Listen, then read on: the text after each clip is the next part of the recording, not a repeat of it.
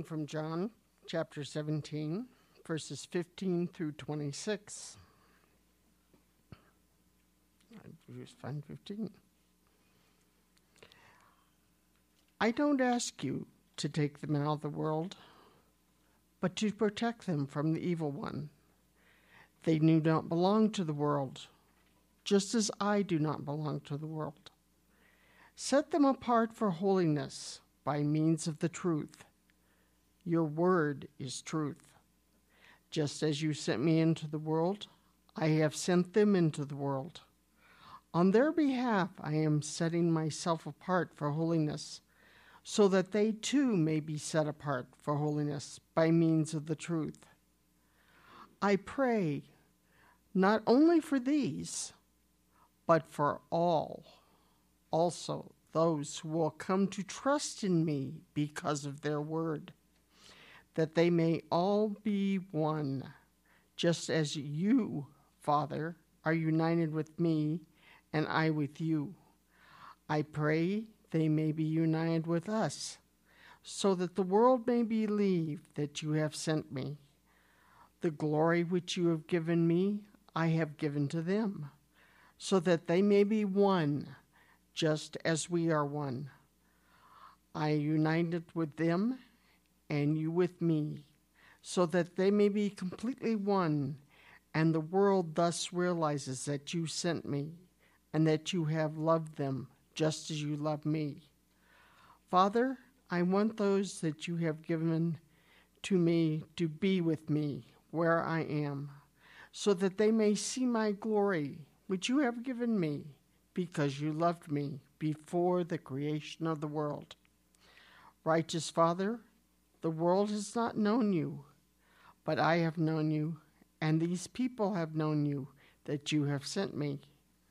I made your name known to them, and I will continue to make it known to them, so that the love with which you have loved me may be in them, and I myself may be united with them. Hallelujah. Lord, we bless your name. And uh, thank you, Lord, that you know our need to hear from you. And thank you, Lord God, that uh, you are not limited through the pots of clay. But we thank you, Lord, that you've been here all day, Lord, all morning. And our desire, Lord God, is to hear from you. And Lord, we uh, look at this unbelievably profound portion of Scripture and um, we ask, Lord God, for each of us to have ears to hear what it is that you want us to receive today. And so we ask, Lord, um, that you would bring it about. And we ask this, Lord, in the name of Yeshua, our Messiah. Amen. You know, th- this is one of these portions of Scripture, by the way, which really is Yeshua's prayer uh, because he's praying.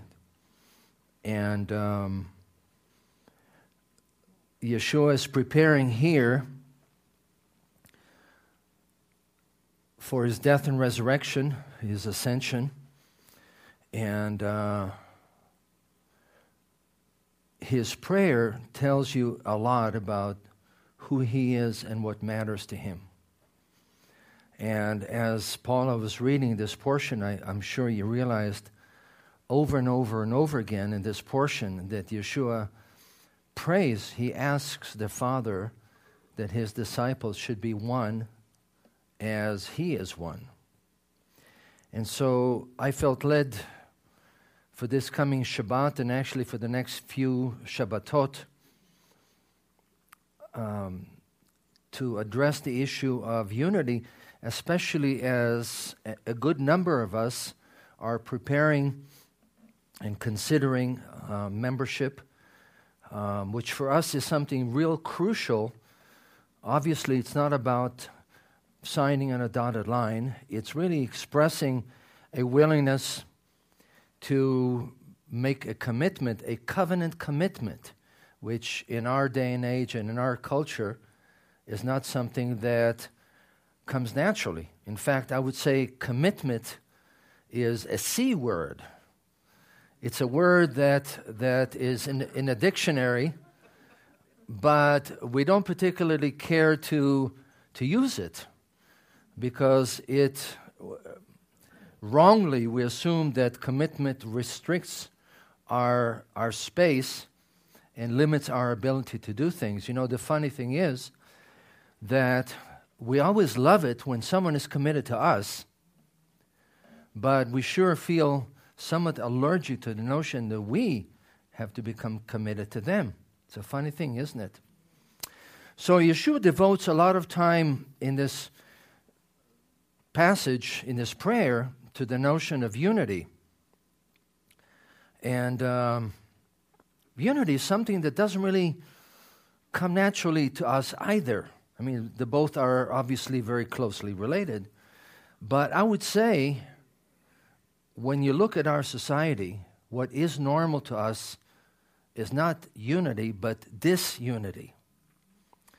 You know, as I was preparing, what came to mind was a, um, an episode from Star Trek. And those of you who are tre- fellow Trekkies, you can relate.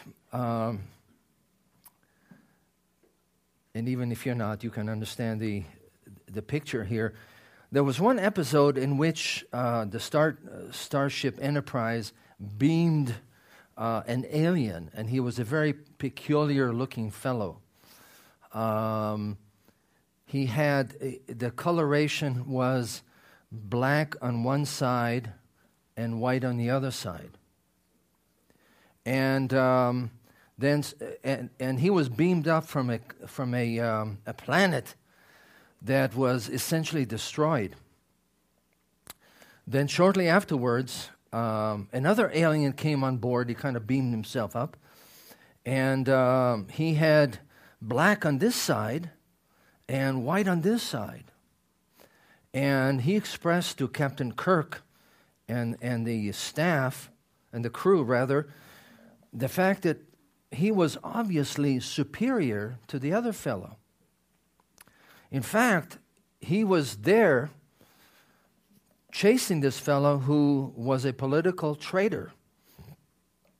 And according to him, he had been doing that for 50,000 Earth years.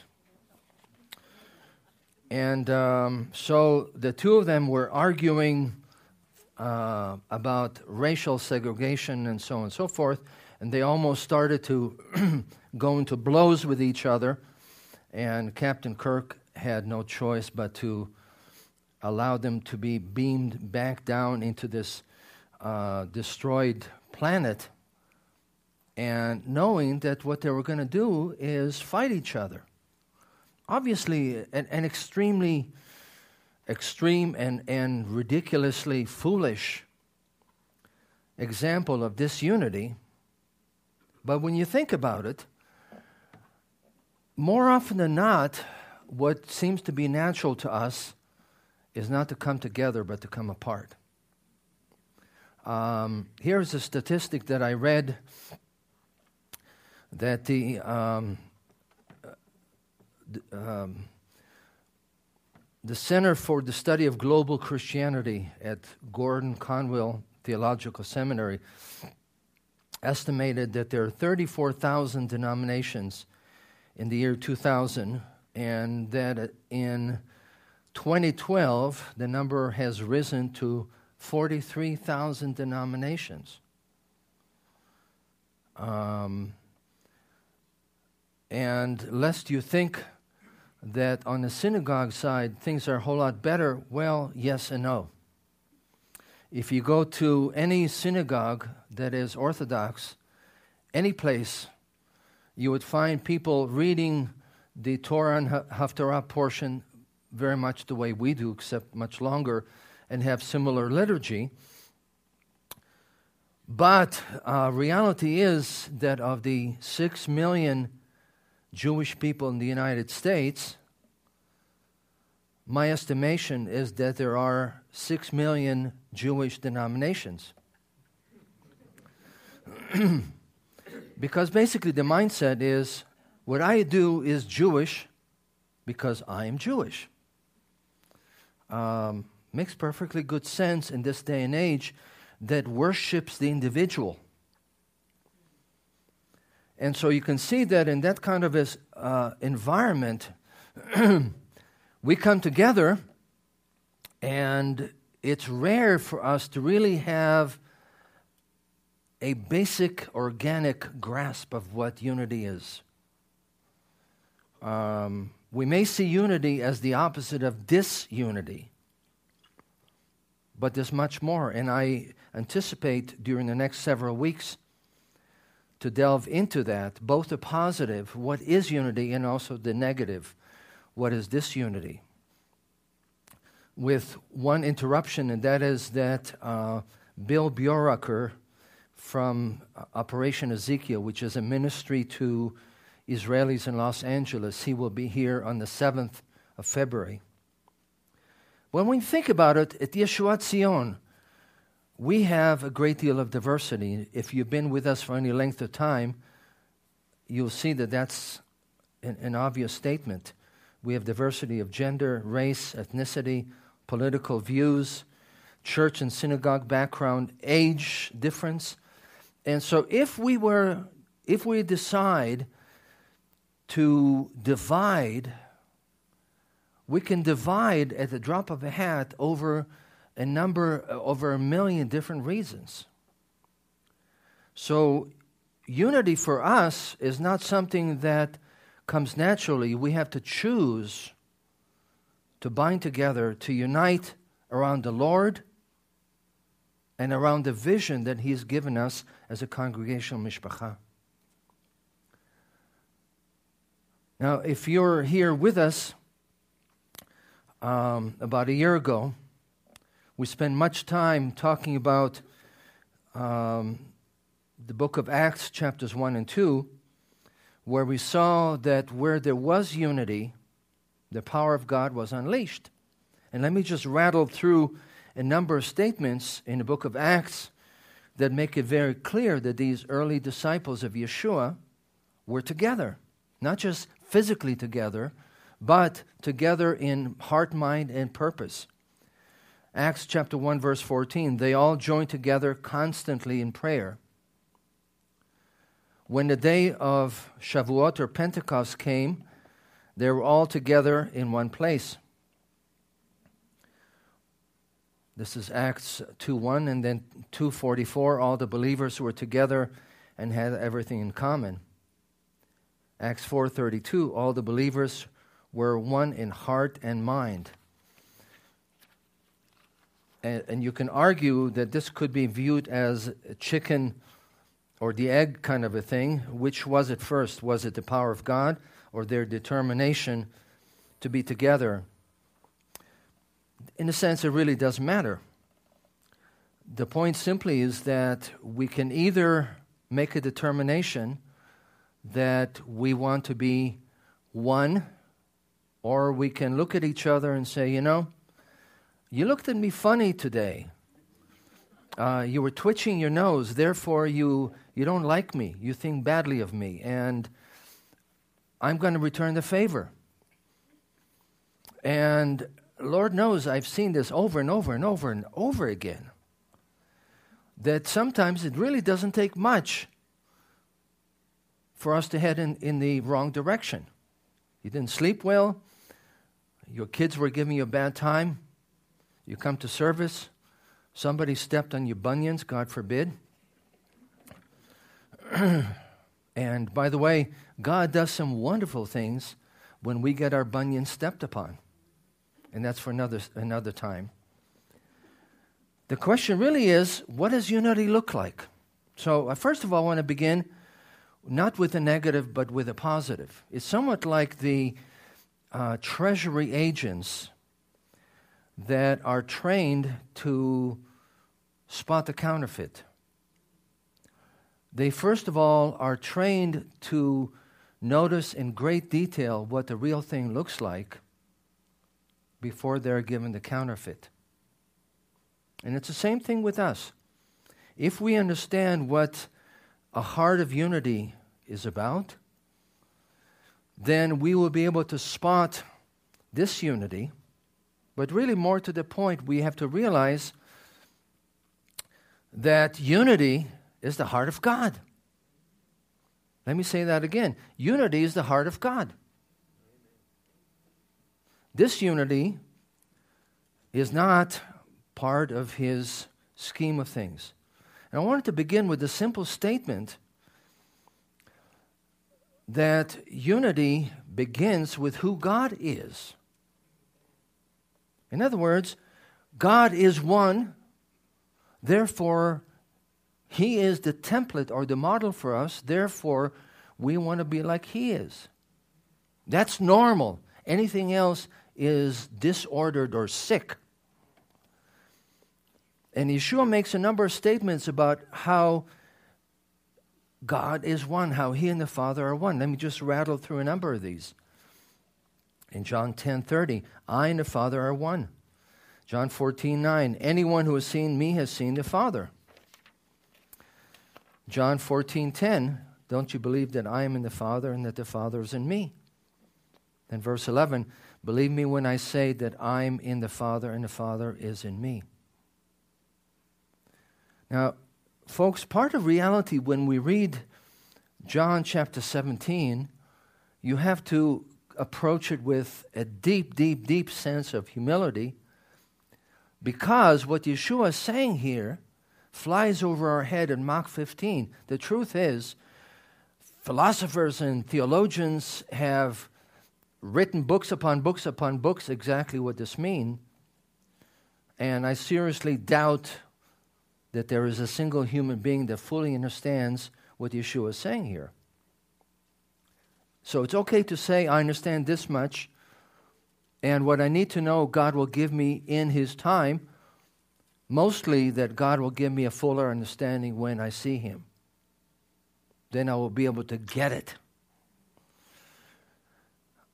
Right now, I don't need to know everything about who God is. Remember, that our knowledge of God comes to us not because we sit and figure things out. That, folks, is what leads to mysticism, and particularly in Judaism and other traditions. The approach to understand God leads to all kinds of crazy stuff. And the Word of God tells us that God chooses and God desires to reveal himself to us.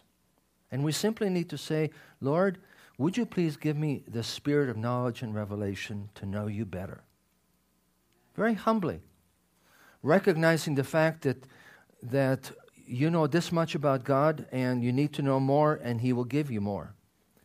But part of what Yeshua says here, what He does is He gives us this picture of what it was like way back in eternity past that we really can't get our arms around. That's reality. Um, and I just wanted to read a couple of statements, the very beginning of the chapter and the very end of, of chapter 17. Verse 5 Now, Father, glorify me in the presence with the glory I had with you before the, the world began. Then, all the way in verse 24 Father, I want those you have given me to be with me where I am and see my glory, the glory you have given me because you loved me before the creation of the world.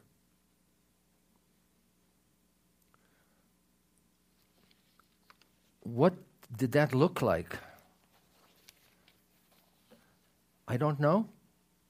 I don't think any of us really knows, other than take at face value what Yeshua is saying here. Somehow, the complex unity of who God is was there before the world, before the dinosaurs, before any of that existed. And it will continue way into eternity future. Somehow, what it simply means is that Yeshua shared who God, who the Father is, um, Paul makes a statement for in Messiah, all the fullness of deity lives in bodily form. Again, things we know, things we don't know. Scripture does give us enough information. For instance, um, one of the songs we sang today talked about the worship of the Lamb. And so, as you look at the book of Revelation, you know, remember that in Revelation, by the way, is not about prophetic charts. Revelation is about worship. That all kinds of crazy stuff goes on here on the earth with the anti-Messiah and and and um, the, the wrath of God and so on and so forth, and people being defiled even worse than they are today. And then John is beamed up to heaven, given this awesome, mind blowing revelation of who God is where and sees that everybody's worshiping God, then he's brought back down, sees all this stuff, then he's brought back up, and so on and so forth. But at the very beginning, in chapter 4 and chapter 5, we see almost identical scenarios with how the Father is worshiped and how Yeshua is worshiped. Let me just read to you a couple of the statements there. Revelation 4 you are worthy, O Lord our God, to receive glory and honor and power. For you created all things, and by your will they were created and have their being. Then in chapter 5, in a loud voice they sang, Worthy is the Lamb who was slain to receive power and wealth and wisdom and strength and honor and glory and praise. So, Yeshua is not the Father, the Father is not Yeshua. We, we simply need to, to bear that in mind when we talk, when we pray. Uh, the Lord will not throw a lightning bolt if we get confused a little bit. But simply to realize that who God is is way beyond us, which I think we already know. And Yeshua is simply explaining to us that a major aspect of who God is is that He is one. We say that each Shabbat when we recite the Shema. Hear, O Israel, the Lord our God, the Lord is one. Which can be translated to mean He is the only one. So, why have unity? Why be one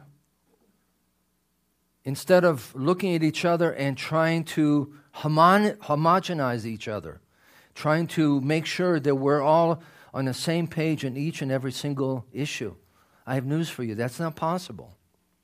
And even if we come to a point where we agree on all kinds of issues, we would still argue and disagree. That's human nature. Why have unity? First of all, it mirrors who God is.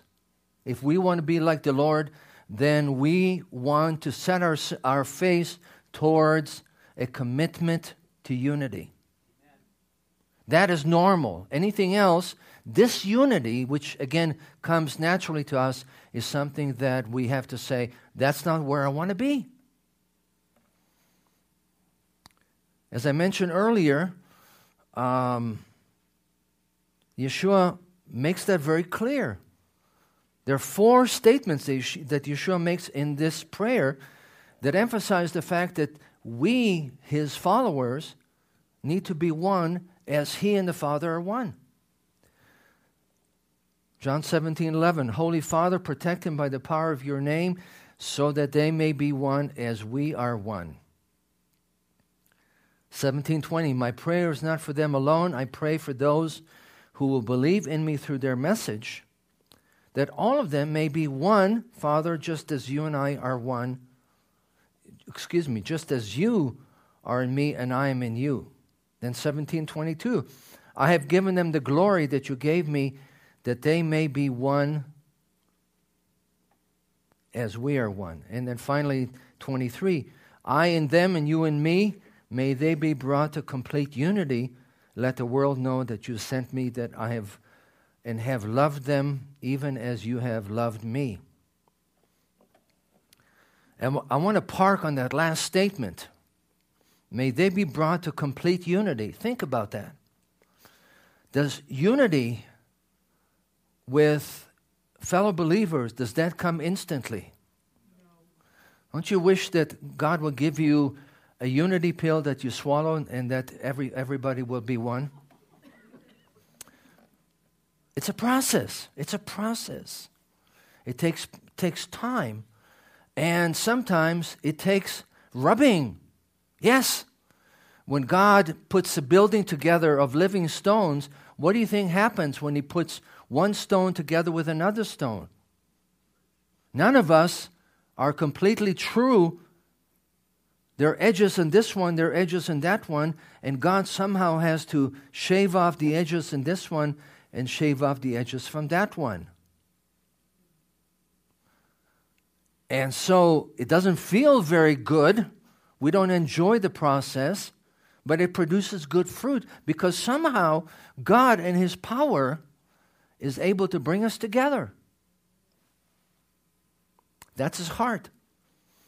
Why have unity? First of all, it, we, we want to be united because this is who God is.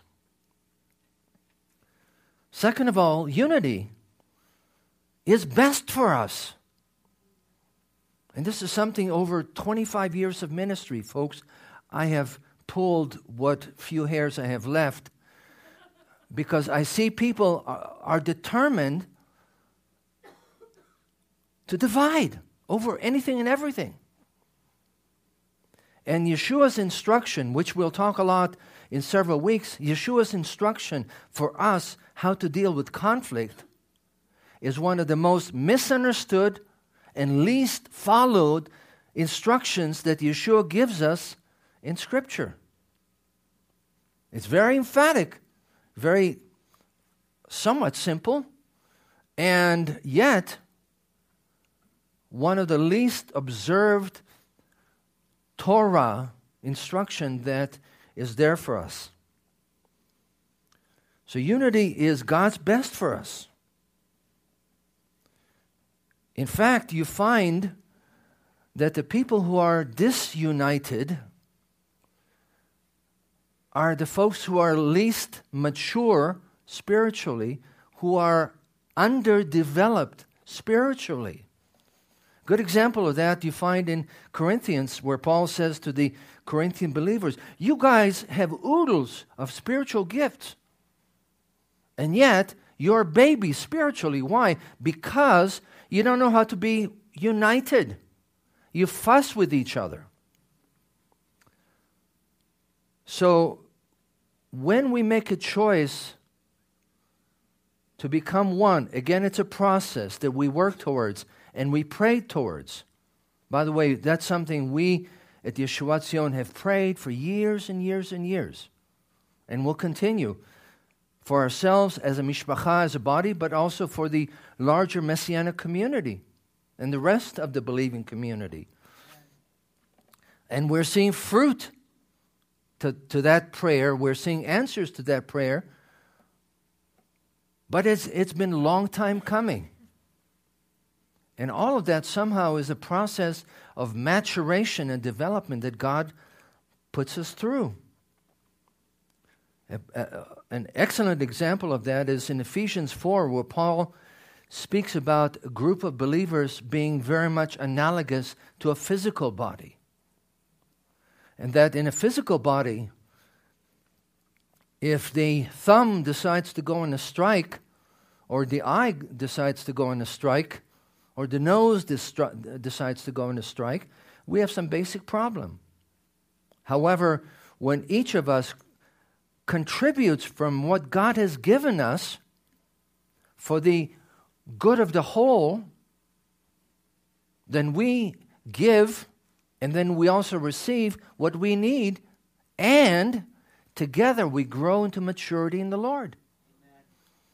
Folks, I don't know about you, but I, I want my desire for myself and for Yeshuat Zion is that a year from now we will be farther along in our relationship with God. We will be farther along in maturity, spiritual maturity, than we are today. That we'll be more fruitful a year from now than we are today that, that requires us learning to bind together. So, again, unity is something we want because it is good for us. And unity is something that we want because Yeshua prays. I don't know if you get that. That, uh, you know, we think about Yeshua's ministry. He, he came, he died, on the cross or the execution stake, depending on your uh, preference. He rose again, and that was 2,000 years ago. He's coming back again at some point where he'll fix everything put everything in order. And at this point, really not sure what he's doing. Which is problematic because Yeshua is not dead. He's alive and well and active. And the book of Hebrews gives us all kinds of information about Yeshua's activity. We, of course, don't go to the book of Hebrews because it is very much like Leviticus, and we don't like Leviticus. You know, we kind of fast forward through, Le- through Leviticus because of all the blood and gore and so on and so forth. But the book of Hebrews gives us all kinds of information about the fact that Yeshua is alive and well and, and engaged in working on our behalf. One of the most powerful statements for me is 725. Therefore, he is able to save completely those who come to God through him because he always lives to intercede for them. Now, again, don't ask me to explain exactly what that looks like. I haven't been beamed up to the heavenly court. But somehow, Yeshua is in, is in interaction with the Father and intercedes for us. In other words, he prays for us. And he prays for us not only individual. In other words, you see this Bozo Chaim over here, you see what he's doing. He is really about to go off track. Would you bring him back in? But as well for, for us as, as a congregational mishpacha. He wants to see us moving in the direction that he is that the Father has laid out for us. He intercedes for us. He is working. God is working in us as individuals and as as a mishpacha, as a body, corporately. And that, folks, again, is something that, as it happens, we grow into maturity closer to the Lord. And what I have seen, folks, and please hear me, what I have seen is over the years that the people who are closest to the Lord are also closest to each other. And that the people who have major fits with other fellow believers are the people who have major issues with God. Because that speaks very clearly about the fact that either you welcome God to come in and do his work and deal with you about your reason for disunity, or else you continue in that same frame of mind and you're basically stiffening your neck toward God's, towards God's work in you. God is committed to bringing about unity in us. And we don't get it. We don't get it, folks. We don't understand what it's like to encourage one another. What comes naturally to us is not to encourage one another, but to put each other down. There's a whole industry committed to that. You know, the stand up comedy routine folks, which you sometimes enjoy, sometimes you don't enjoy. But you think about what they do. The, the, the entire industry is based on poking fun at others.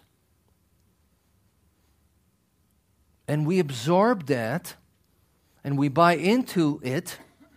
And instead of, instead of looking to see God's best in each other, instead of praying for God's best in each other, we are given these gigantic magnifying glasses where we see all the warts in each other and we can describe in great and nauseating detail the faults that each other has.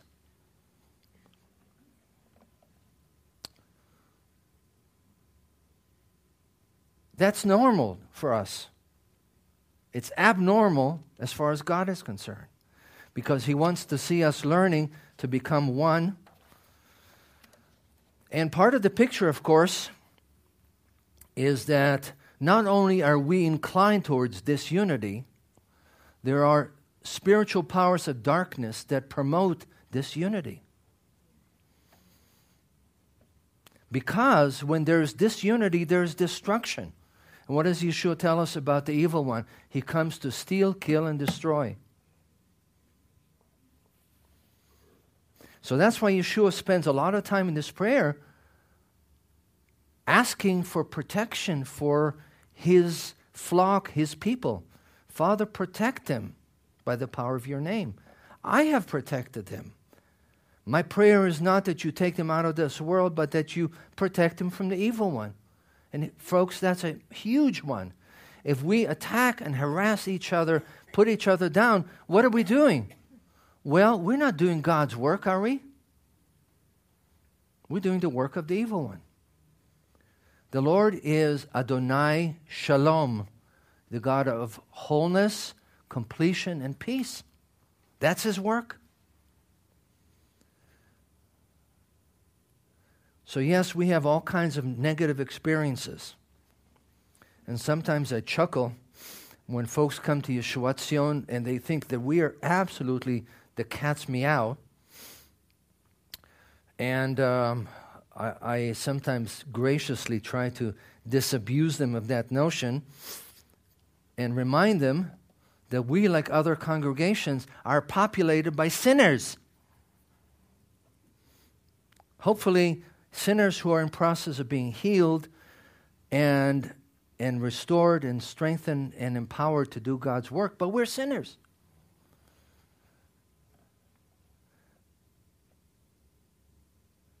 And so part of what happens is that we can either embrace that reality of God's program, God's strategy for us to learn to grow together into maturity in Yeshua as one to share the same, the same vision He's given us.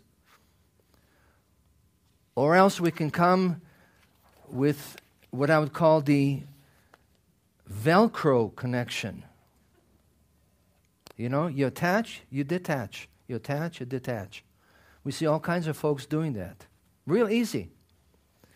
My friend uh, Tefilowski likes to say that unless, if God calls you somewhere, Again, if God calls you somewhere, unless you see really way, way off the wall teaching, b- bizarre doctrine, or you see major sin, and I don't mean someone hitting their, their thumb and saying a word that's not in, in Scripture. You stay put, you learn to persevere.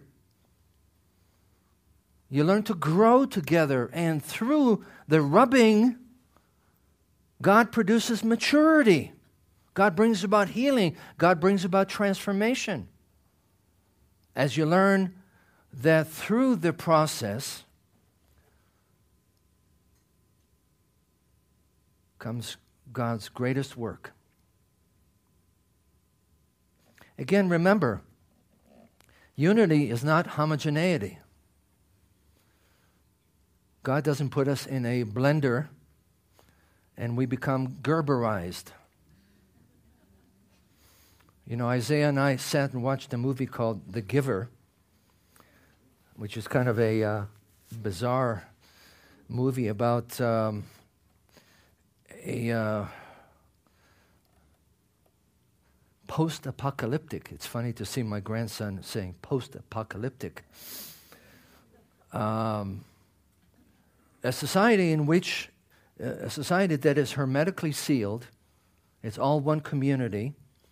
Um, you don't have differences of dress, everybody wears the same kind of color.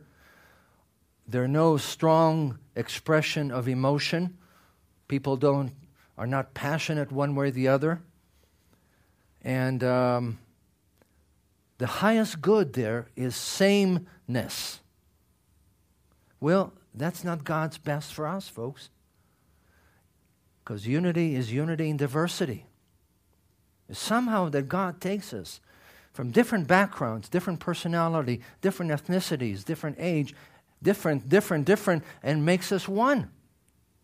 How that happens is a miracle. We're told that this is part of the working of the Spirit of God, the knitting of our hearts. And finally, I want to s- simply say that not so much if, but as God works unity into us, what kind of a statement do you think that makes to the world? If the world around us, the unbelieving community around us, sees how believers live and, and they snicker, what will happen if we and other congregations like ourselves demonstrate to the world that God is the one who has brought us together? What a powerful, powerful statement that is of, of the grace of God. It shows, unity shows how awesome God is.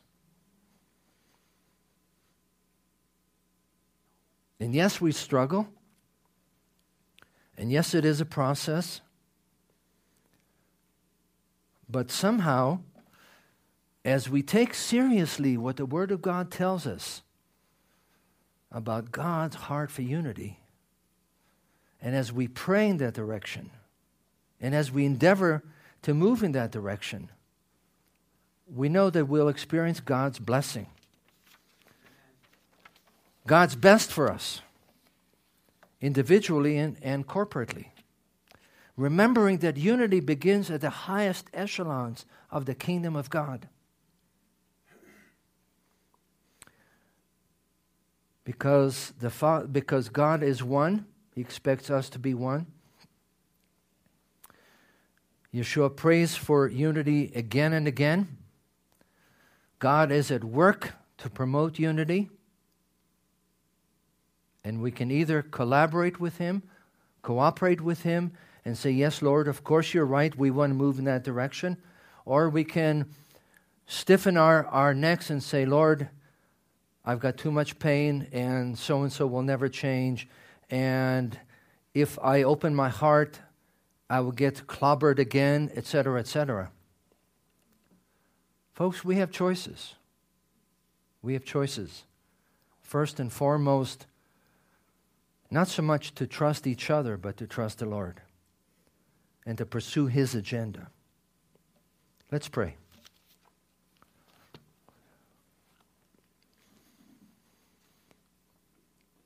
Lord, we acknowledge our foolishness in all the instances, Lord, when we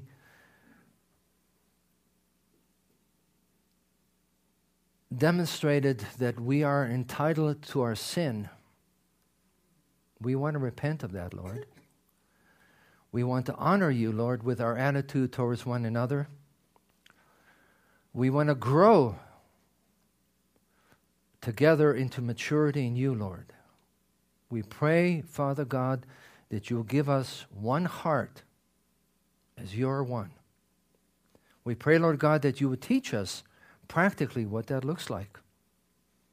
We pray, Lord God, that where there is disunity, that your Ruach will convict us of sin where we have sinned and pour out your love that covers a multitude of sins, Lord God, to provoke us to repent and to seek your best, Lord, and become united as your one. Father God, we ask for your work of transformation in our lives. We welcome your rule, Lord. We delight in knowing that you are at work to will and to do your good pleasure. We ask all of this in the name of Yeshua. Amen.